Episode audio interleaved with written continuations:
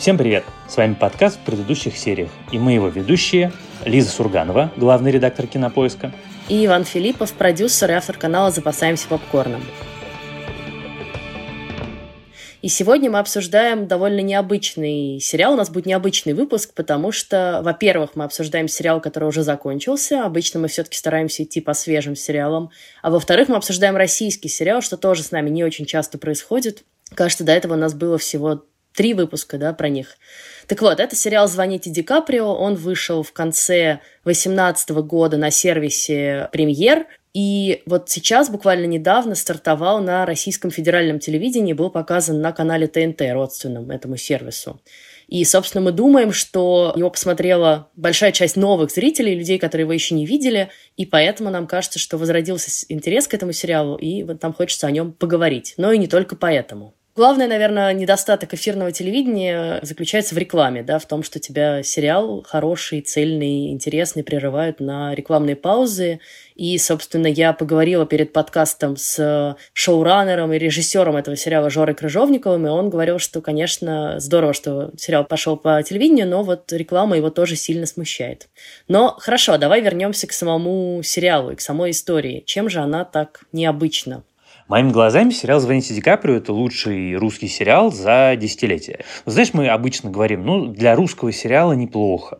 То есть всегда есть такая оговорка, что мы там говорим, вот этот сериал здоровский. Но, конечно, если бы его делала HBO, то, наверное, там было бы вот это, и это или вот это. И это может означать как масштаб, то есть просто механический бюджет или там спецэффекты каких-то приглашенных звезд, так и тематику. И вот для меня лично сериал «Звоните Ди Каприо» — это первый раз, когда я таких поправок вообще не... Ну, нет в этом необходимости. Я думаю, что в этом виде американский режиссер или сценарист мог бы снять такой сериал и притащить его на какой-нибудь HBO, и он бы вот ровно так и выглядел с поправкой на американскую действительность. Потому что это актуальная, острая, абсолютно бескомпромиссная, в том смысле, что тут нет ни одного места, где ты э, чувствуешь, что авторы прогнулись под ожидания зрителей. Это совершенно авторское в этом смысле произведение, и я им, честно признаюсь, э, продолжаю восхищаться. Вот я его два раза посмотрел, и оба раза он вызвал у меня восторг. Интересно при этом, что он не был продан как раз ни одной из западных э, компаний, ни одному из западных стримингов, а ушли туда сериалы типа «Содержанок» или вот этот про роботов, кажется, да, я забыла, про андроидов, ну, э, слушай, сериалы типа «Метода». тоже такая понятная вещь. Они сейчас покупают истории, которые жанровые, понятные. Сериал «Содержанки» вообще, на мой взгляд, самая понятная вещь, потому что в английском языке есть выражение «трофи wife», э, как сказать, трофейная жена, супер красотка, за которой ты э, женишься, чтобы показывать и хвастаться своим друзьям. И очень много лет, то тут, то там в американской поп-культуре я наталкивался на то, что вот таких трофейных жен очень часто берут русских, что типа вот русская женщина, красивая, ей интересны только деньги, это такой стереотип. И сериал «Содержанки» просто даже формально, он не может быть не по содержанию своему, он просто формально попадает в этот э, понятный стереотип. А стереотип чем хорош? Тем, что не нужно объяснять зрителю, почему ему надо это посмотреть. Смотри, дорогой американский зритель, вот русские женщины корыстные корыстно живут с русскими богачами. Ну, так, это, в общем, легко, это понятно. А «Звоните Ди Каприо» — это сложно, это непонятно, это авторская история. И я, в общем, понимаю, почему ее, может быть, не купили, хотя мне кажется, что сейчас есть платформы, которым именно она могла бы быть интересна, американские именно платформы. Но когда я говорил, что я его вижу американским сериалом, я имел в виду не формально, типа вот давайте они его купят и покажут, и всем будет нормально, а просто, что он по своей сути представляет собой ровно ту историю, которая сейчас в таких внушительных количествах появляется на главных платформах и главных каналах американских. Ну да, и, собственно, это истории, на самом деле, про которые мы уже много с тобой говорили в этих подкастах. Э, это очень похоже и на сериал «Шучу», и на сериал «Дрянь», а похоже вот этим сочетанием комического и трагического, да, даже не столько драматического, а уже действительно прям трагического, потому что с сериалом «Звонить Ди Каприо», как и сериалом «Дрянь», например, есть вот этот поразительный эффект, да и с сериалом «Шучу», что ты начинаешь его смотреть, и тебе очень смешно, там, ну, действительно очень смешные шутки, я помню, мы первую серию с мужем страшно хохотали и радовались. А потом ты как бы все больше и больше начинаешь охреневать от происходящего на экране, и финальная серия сериала, ну, Вот я пересматривала ее вчера, там практически уже нет смешных моментов. Там на самом деле все на таком прям накале и пределе да, страстей, и ты понимаешь, что закончится хорошо, это вряд ли может. И вот это удивительное сочетание редко встречается пока в России, тем более редко встречается в российских сериалах. Я даже вот не припомню, на самом деле, такого какого-то большого проекта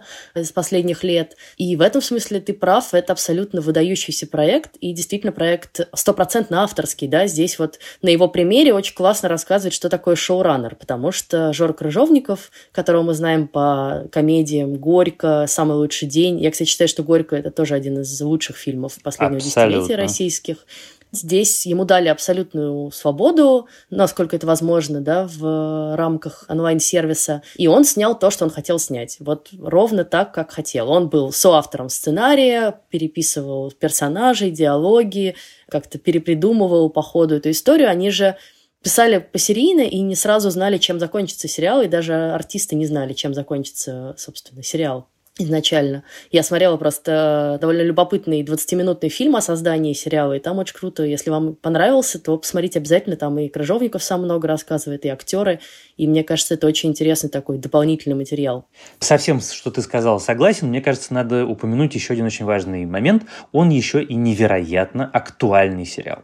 Вот все, что ты сказала, авторский, э, смелый, свежий и так далее, и так далее. Но ко всему этому это еще супер актуальная тема. И когда фильм выходил выходил, это было сильно до Дудя, потому что сейчас немножко мы уже живем в другой стране. Это, как сказать, мы говорим о теме как... ВИЧ.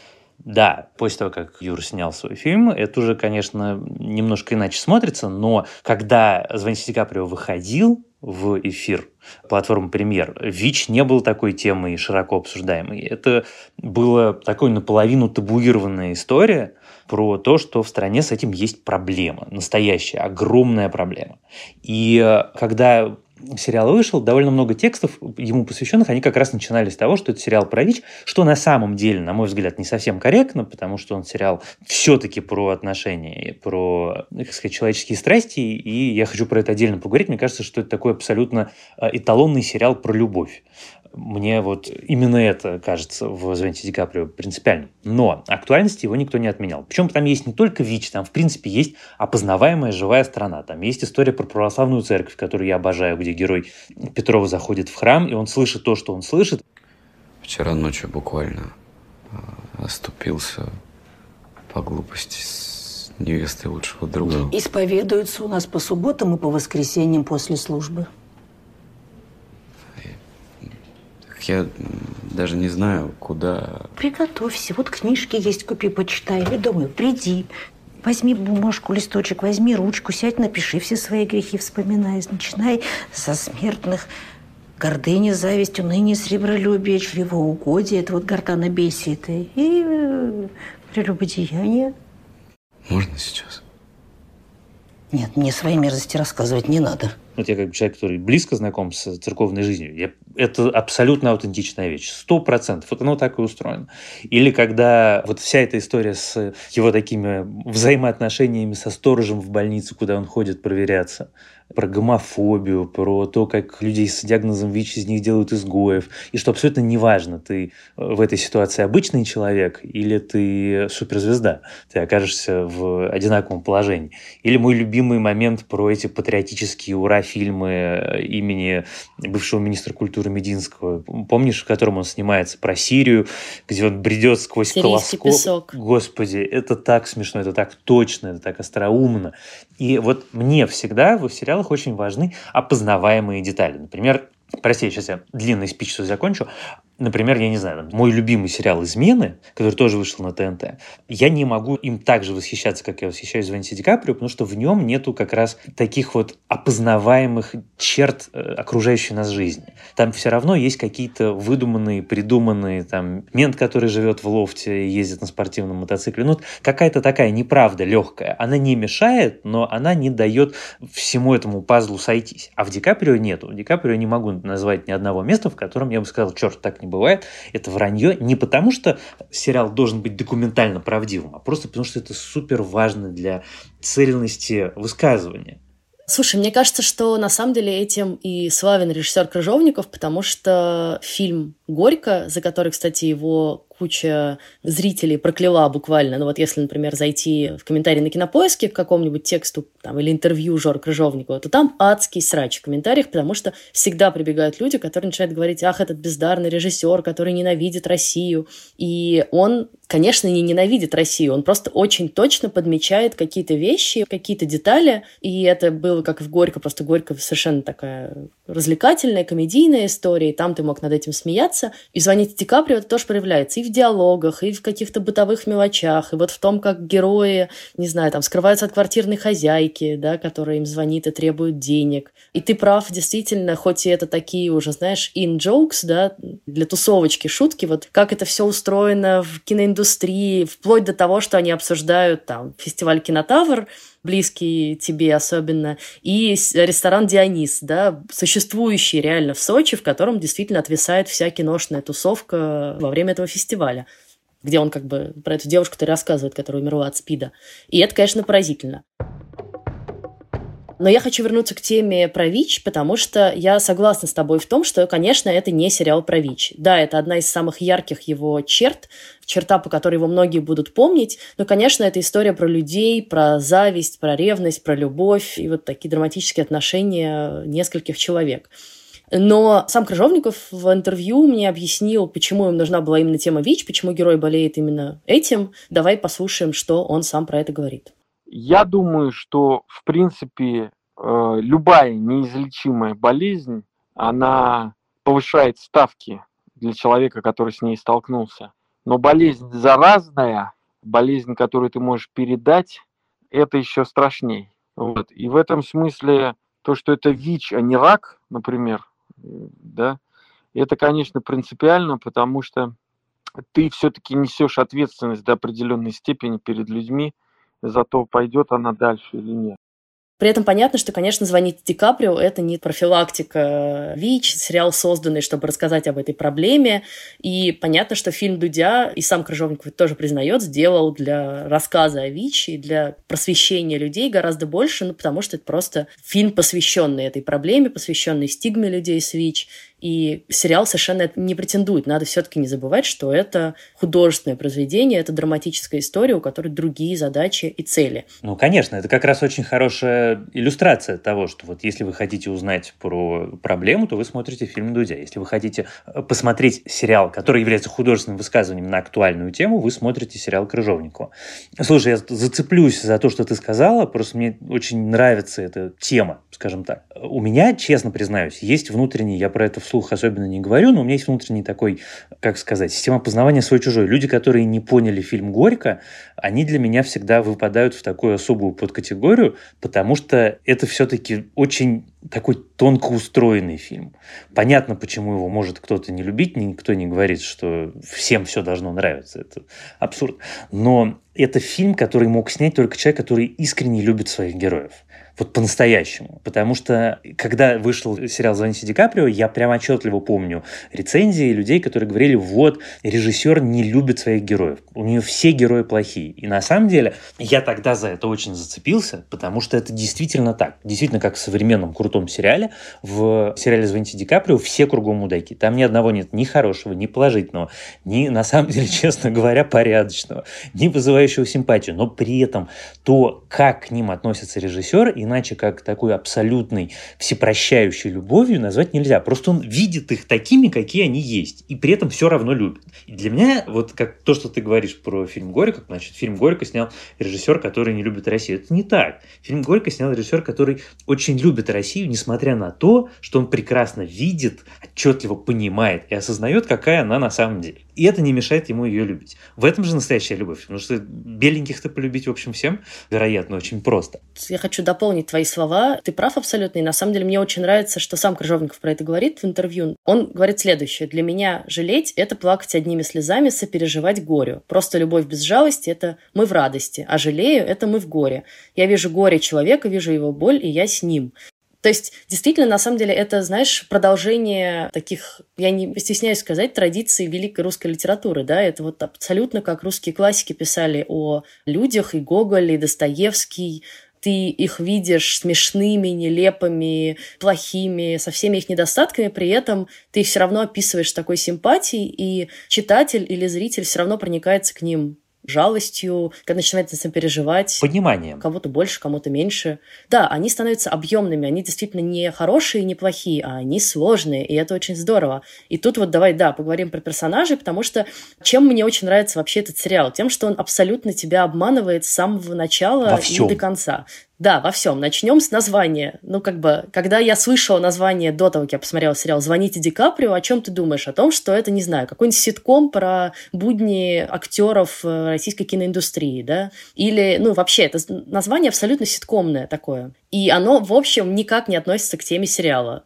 Это одна фраза, которую герой Петрова произносит буквально в первые пять минут первой серии, и дальше это вообще не имеет никакого отношения к тому, что происходит. И вот этой обманкой тебя заманивают в это и показывают тебе такую настоящую человеческую трагедию. То же самое с героями. На самом деле все из них сначала тебя предстают в одном виде, а потом под конец ну, во-первых, они меняются, конечно, эволюционируют, как э, герои любого крутого сериала. Во-вторых, ты просто начинаешь их видеть тоже сложнее. Что герой Петрова, э, Егор Румянцев, который сначала такой абсолютно непроходимый самовлюбленный мудак высокомерный, который вообще ничего вокруг не замечает, да, и в конце ты за него, ну, я вот буквально в последней серии за него страшно болела и переживала, и очень хотела, чтобы они с э, Дашей уехали, хотя понимала, что выглядит все так, что это вряд ли возможно. Что его брат, да, такой тихоня, забитый зануда, который жене даже ничего не может сказать. И вот что мы видим происходит с ним под конец. Жена потрясающая. Марина вообще просто моя любимая героиня. На самом деле я с фильма «Горько» очень люблю Юлю Александрову. Мне жалко, что ее редко снимают в кино, вот только Крыжовников ее очень много снимает. Спасибо ему за это. Надеюсь, что остальные режиссеры тоже будут ее все больше привлекать. Чем мне нравится ее персонаж? Ты тоже сначала ее просто ненавидишь. Она, ну, как бы это вот... Не, я ее воплощ... ненавидел от начала до конца, сорян не знаю, но воплощение всего, что ты в женщинах терпеть не можешь, и такое даже немножко стереотипное, да, немножко возведенное в какую-то абсолютную степень. Вот как она пилит мужа, издевается над ним. При этом это дико смешные сцены, да, это же вот это все, когда она начинает там свои припадки изображать или сдавать детей в детский дом, это очень смешно. Но, прости, в последней серии невозможно над ней смеяться, невозможно ее ненавидеть. У нее происходит нервный срыв, не знаю, если не депрессия, да, послеродовая, и не только послеродовая, связанная связанная с уходом мужа. Не знаю, мне ее очень-очень жалко в конце. И при этом она на самом деле порядочной остается. Ты знаешь, с момента, когда она исполнила всю эту антивич-истерию, я не могу ее, к сожалению, сопереживать. Мам, Костю брать? Бери. Подожди, дядя Егор Костю трогал? Нет, трогал. Трогал. Аглая, надо Костю выкинуть, что гору проклятых вещей. Девочки, хватит спорить, Костю в огонь! Ну куда мы сейчас поедем, Марин? Я не знаю, куда мы поедем. В гостиницу поедем. Здесь мы не останемся. Я все понимаю, ценю, вижу и разумом э, вместе с ней, но кроме ненависти она все равно у меня ничего не, не вызывала. Слушай, ну это же тоже про сложную... Ну, пони... Да, конечно. В этом самый кайф. С этой частью я не могу спорить. Это как раз то, ради чего ты это все и смотришь. Нет, это просто к тому, что люди на самом деле не понимают, что такое ВИЧ. И это даже не то, что им в вину ставится, да. Вот буквально многие люди из фильма Дудя узнали, как передается ВИЧ. Ну, и послушай. это проблема не людей даже, а государства, которое им это не рассказывает и замалчивает эту тему всячески. И я когда смотрела этот фильм про создание сериала, там актеры говорят, что мы все пошли читать Википедию, потому что мы все как бы не были уверены в том, что мы хорошо понимаем, как это устроено. Поэтому ее тоже сложно винить, но она такая простая девушка, у нее есть какие-то стереотипные представления в голове. Ну, может, я просто несправедлив, в принципе, к простым девушкам, простите. А, ты знаешь, ну, с одной стороны, я, конечно, с тобой согласен, с другой стороны, смешно.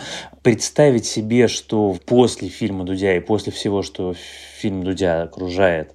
Если бы действие «Звоните Ди Каприо» происходило сейчас, это, наверное, все было бы совсем иначе. Потому что тусовочка ты точно узнала дружно много для себя интересных фактов. Но я даже скорее не про это. Я скорее про то, что то, что ты сказала про невежество, мы как раз сейчас живем в момент, когда это невежество особенно отчетливо видно во всех этих бесконечных каждый день появляющихся новостях там про Билла Гейтса, который в секретной китайской лаборатории изобрел этот коронавирус. Ну, то есть, вот все вот это вот, оно очень созвучно с героиней Марины Александровой, и в этом смысле я просто очень надеюсь, что это все-таки художественное преувеличение, что таких все-таки не большинство среди наших сограждан, потому что иначе это все очень грустно будет. Ну, слушай, ну там же не только она, ты помнишь, что там и его съемочная группа вся от него начинает шарахаться, и они заставляют буквально его уволить, хотя понятно, что у них нет никакого ну риска, ну, да. если они с ним не трахаются. Вот. Да нет, ну как мы теперь все знаем, что если он принимает терапию, так ни у кого риска даже у тех, кто с ним трахается, особенно нет. Я хочу еще сказать отдельно про то, как он снят. Мне так понравилось, как он снят. Все-таки сериал «Звоните Ди Каприо», это нужно тоже отчетливо себя понимать, сняла одна из, безусловно, лучших, и я думаю, в ближайшее время, которая станет просто главным русским оператором, оператор Ксения Середа. И сначала ты долго, примерно серию, может быть, даже две, привыкаешь к вот такому немножко дискомфортному формату визуальному, но потом, когда ты к нему привыкаешь, то ты не можешь себе представить, чтобы эту историю вообще, в принципе, снимали как-то иначе. Это настолько естественно, визуальная часть является продолжением, как сказать, смысловой, эмоциональной, и настолько это органично все вместе смотрится, что, опять-таки, это тот случай, когда можно, как сказать, заслуженно выразить свое восхищение. Но там важно сказать, что это не только манера съемки такой дрожащей камерой, ручной камерой, но и то, как он смонтирован, да, там же очень рваный монтаж, да. ты все время да. видишь как бы склейки, ты прямо их видишь в кадре, и в этом такая, мне кажется, намеренная немножко искусственность. Я на самом деле просто хотела сказать, что я вот сейчас пересматривала первую и последнюю серию, чтобы немножко освежить в памяти сериал, и понятно, что там гораздо больше, наверное, таких моментов, если его разбирать глубоко, так как-то киноведчески, или вот как мы делаем видеосцены кинопоиске. Но даже так видно, что там есть вот эти очень тонкие намеки на то, что будет дальше происходить, или визуальные какие-то намеки. И когда мы видим, помнишь, в первой серии он лежит на горке и смотрит в небо. Потом будет похожий да. кадр, где он лежит в гробу, и тебе все время как бы намекают на то, что что-то с ним будет не так, да, и когда ты знаешь первый диагноз, тебе кажется, что это может быть такой намек на смерть в одиночестве, на смерть от болезни страшной. И финальный, один из финальных кадров, собственно, сцена убийства, точно так же мы видим Петрова, лежащего и смотрящего в небо, и только вот рядом с ним уже видим брата. То есть тебя все время вели как бы к этому кадру. И второе, конечно, что мы в первом же эпизоде слышим от э, героя Бурковского, от Льва, что, значит, не сторож я брату своему, и следующие в библистике люди вспомнят, что это и не просто библистики, а просто, ну, просто люди, Библию, читавшие один раз в жизни Библию. Цитата да, что это цитата Каина, и поймут, что, в общем, тут есть некоторый намек. Это то, что Каин ответил Богу, когда Бог спросил, где твой брат. Ну да, а потом убил его. Точнее, Нет, он сначала его убил. Он сначала его да, убил. да, да. Да, нет, ну понятно, что это все история про Каина и Авеля, и в этом смысле, опять-таки, то, что здесь есть такая глобальная, крутая человеческая история, это то, что делает его выдающимся. Все, что мы с тобой говорим, оно все может быть емким образом сформулировано под названием настоящий талантливый режиссер. Вот, собственно, это и называется настоящий талантливый режиссер, у которого в порядке и сценарий, и визуальная часть, и монтаж, и общее видение истории. И, в общем, ну, как бы таких, как Крыжовников, к сожалению, вокруг нас не очень много живет. И тут, наконец, я хочу поговорить про своих любимых. Это прям вот моя любовь в сериале «Звоните Ди Каприо». Это второстепенные герои вот знаешь, мы, мы привыкли говорить про то, что есть сериалы, в которых вообще нет ни одного положительного героя, и мы все равно их с удовольствием смотрим. И это как бы, конечно, так. Но с другой стороны, все-таки кого-то хочется иногда найти. То есть хочется за что-то хоть зацепиться, чтобы кому-то симпатизировать. И в сериале «Звоните Ди Каприо» со мной произошла обратная вещь. У меня появились два героя, которых я ненавидел всеми фибрами своей души. Просто это было настолько невыносимо. Это вот этот вот друг главного героя Вася, которого играет Антон Васильев, и его подруга Полина, которую играет Александр Ревенко. Я весь сериал, я их ненавидел невозможно, потому что они такие непроходимо тупые, они такие омерзительные, в них нет ничего человеческого. И именно им дают самый трогательный, самый душераздирающий, самый логичный и правильный, и крутой финал. И в этот момент, когда вот закончилась эта сцена, где они, как сказать, объясняются друг с другом, я думал, что мне хочется прям физически найти каждого человека, который это придумал, крепко его и сказать спасибо тебе, спасибо, это так было круто. Вот можно так еще раз, еще там в десяти русских сериалах. Отпусти меня, пожалуйста! Отпусти меня! Я тебя... Я куда-то отпущу. Я тебя так люблю. Я с тобой абсолютно согласна. Это одна из любимых моих сцен в этом сериале, действительно придуманная какой-то филигранной тонкостью. Давай немножко поговорим еще про главного героя. Мы как-то его все время обходим стороной. И про, собственно, артиста Петрова. Во-первых, что хочется сказать, что это вот, знаешь, немножко как самим Крыжовниковым, да, что Петрова русский народ э, сначала очень любил, а теперь, как водится, страшно ненавидит, да, потому что он везде, как было с Козловским или с Безруковым несколько лет назад. Вот сейчас Петров, да, звезда номер один и во всех проектах. И во всех проектах еще сильно похож. И я понимаю это раздражение, с одной стороны. С другой стороны, все-таки я не могу не сказать, что вообще он выдающийся артист. В некоторых ролях он выглядит прям очень круто. Это, например, фильм «Текст», который вышел осенью. И это, конечно, «Звоните Ди Каприо», потому что, во-первых, сыграть с такой долей самоиронии, ну, фактически такого самого себя немножко в начале, да, ты же видишь там самого Петрова, в общем, звезда номер один, да, ни на кого не обращает внимания, делает, что хочет. Ну, или это такой, по крайней мере, медийный образ, который вокруг него создается. И все вот эти шутки про сирийский песок, про то, как он смотрит кино один в пустом зале. Ну, это очень круто.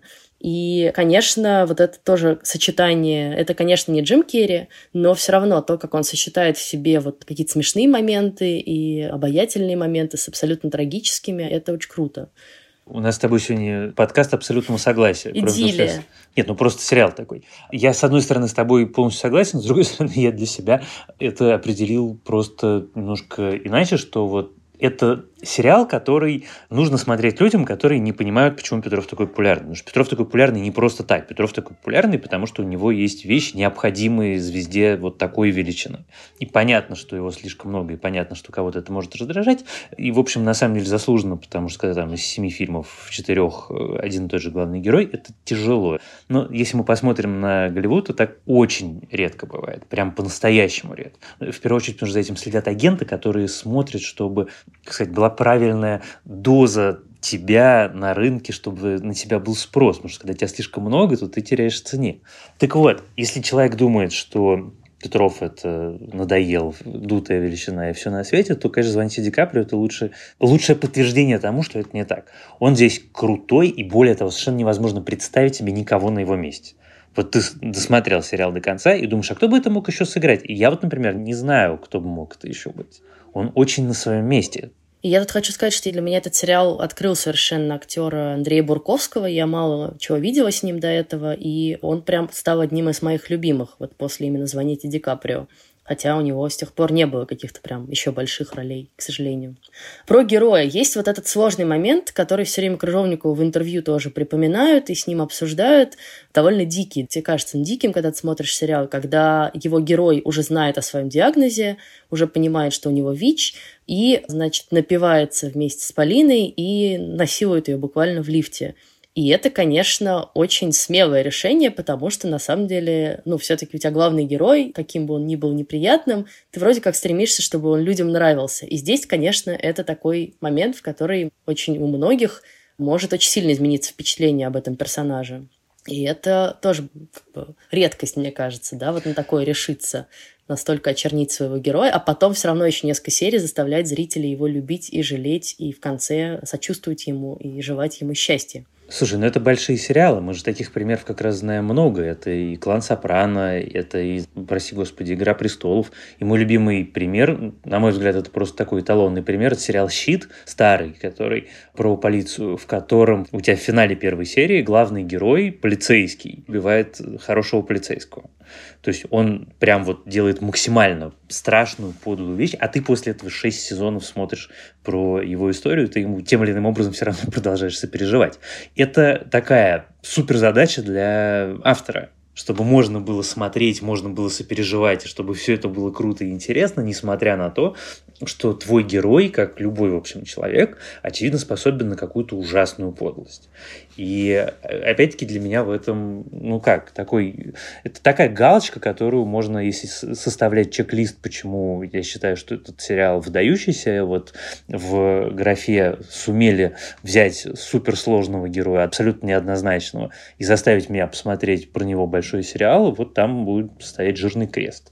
И это, конечно, еще очень круто сделано, знаешь, с точки зрения вот этих отношений двух братьев, потому что второй-то кажется тебе с самого начала таким супер положительным, хорошим, ты ему тоже сопереживаешь, Миленьким. но Миленьким, да. Но если говорить по чесноку, то все равно при всех его недостатках герой Петрова тебя не может не обаять, потому что у него есть, конечно, вот эта легкость в отношении к жизни, какая-то такая безалаберность и действительно харизма огромная, да, ты понимаешь, почему он стал звездой, а не его брат. Хотя вроде как брат там, как бы, как нам все время рассказывают, неплохой актер. И, и это сохраняется до самого конца, да, и как они в конце говорят, и как герой Петрова бежит по полю, поет, несмотря на свой диагноз, несмотря на все, он готов продолжать жить, радоваться жизни, а вот второй ему этого уже простить не может. И помнишь, мы с тобой, мне кажется, спорили, когда сериал выходил, почему он все-таки его убил. Вот у тебя какое мнение на этот счет? Хороший вопрос, кстати. Ты знаешь, у меня, вот пока я смотрел сериал, было ощущение, абсолютной неизбежности такого финала. Они как Гарри Поттер и Лорд Волан-де-Морт. Помнишь это пророчество, что один не может существовать, пока живет другой? Вот они абсолютно такие. То есть ни один из них не может жить если рядом есть другой. Один может будет испытывать бесконечное чувство вины за то, что он, второй брат, не смог, не добился, не достиг, а почему я ему не помог, а другой будет испытывать бесконечное чувство зависти. И они никогда не сравняются, они очень разные. Ну, то есть им нужно как-то, не знаю, разъехаться в разные концы мира, чтобы существование одного для другого не было либо укором, либо предметом зависти.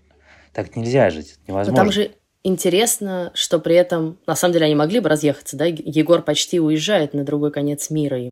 Дальше происходит разговор с Катей. Лев говорит с Катей, та ему говорит, у меня ВИЧ, он понимает, что у него тоже ВИЧ, и дальше идет догонять его.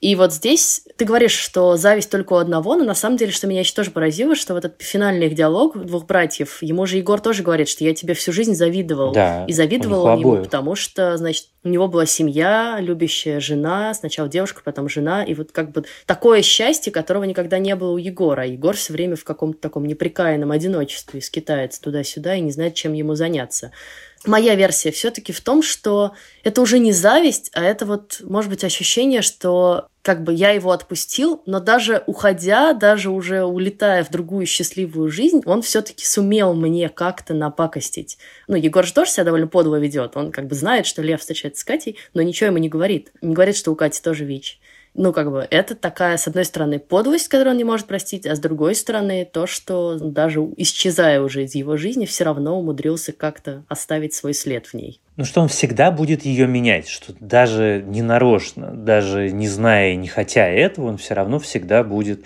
тем или иным образом менять э, льву жизнь в не лучшую сторону. Ну да.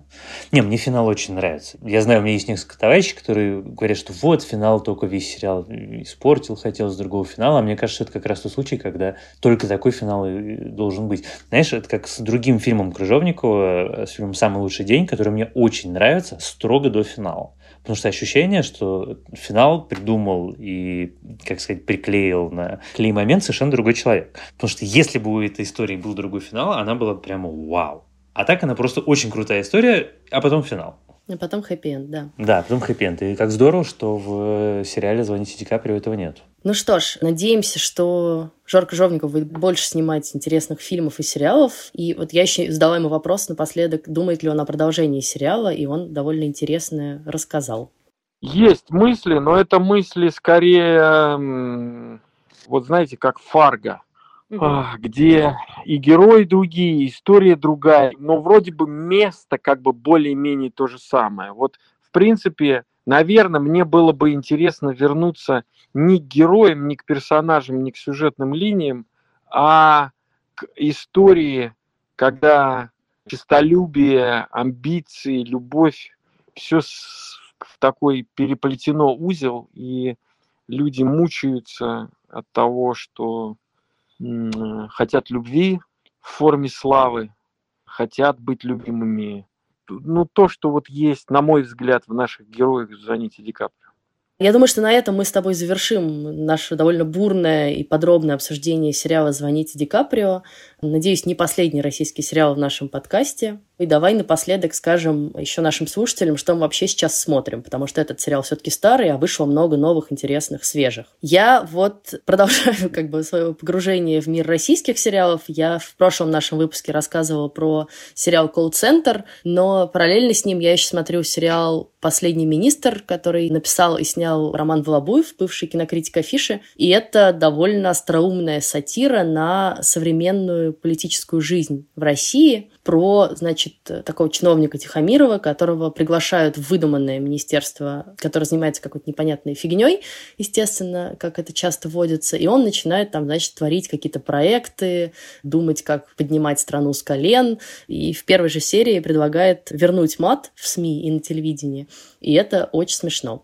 И там много таких э, шуточек, ну вот знаешь, с одной стороны про тусовочку, с другой стороны довольно симпатичных. Сериал вышел на кинопоиске и еще пока идет, так что начинайте смотреть. А я смотрю очень неожиданный сериал, он называется «Терновый куст». Это новый сериал э, Сэма Эсмейла, который сделал «Мистера Робота». Э, такая очень неожиданная, абсолютно безумная история про девушку, которая возвращается в родной город, с которого он давно уехала, чтобы расследовать обстоятельства смерти своей сестры. И там главную роль играет Розария Доусон. И это очень странный, очень красивый, очень необычный и на самом деле такой неожиданный сериал. Я досмотрю, расскажу, может, тебе поподробнее, потому что я пока посмотрел только 4 серии, и мне страшно нравится. Прям как я люблю, безумно. Очень яркий, очень необычный, очень... Что это такое? Вау. Ну и Розарио Доусон. А в следующем выпуске мы с Ваней обсудим мини-сериал «И повсюду тлеют пожары». По-английски он называется «Little Fires Everywhere». Он вышел в марте этого года на стриминг-сервисе Hulu, а в России его показывает онлайн-кинотеатр Иверу. Это очень интересный проект о двух э, очень разных женщинах. Э, одну из них играет Рис Уизерспун, и это такая степенная американская домохозяйка с большой семьей, огромным домом, верным мужем, а вторую играет Керри Вашингтон, и она играет такую чернокожую бунтарку, художницу, которой нет дома, которая путешествует по всей стране на машине со своей дочерью-подростком. И вот эти две женщины знакомятся, сталкиваются, и начинается очень интересное переплетение двух совершенно разных миров. Они начинают друг другу ревновать, воспитывать э, детей друг друга и всячески конфликтовать. В общем, эта история по настроению чем-то похожая на большую маленькую ложь, и не случайно тут тоже среди продюсеров Рис Уизерспун, но на самом деле там есть и совершенно другие мотивы, тоже очень интересные. Ну что ж, с вами были Иван Филиппов и Лиза Сурганова. Пожалуйста, подписывайтесь на нас в iTunes, в Яндекс Музыке, в YouTube, Spotify и во всех сервисах, где есть подкасты. Ставьте нам оценки, пишите отзывы, пишите нам письма на почту подкаст собакакинопоиск.ру. В следующий раз мы, наверное, парочку ваших писем зачитаем. Пишите, что вы смотрите на карантине, что вы вообще делаете. Рассказывайте, что вы думаете про сериал «Звоните Ди Каприо» или другие сериалы, которые мы обсуждали в наших предыдущих выпусках. Пока! Пока!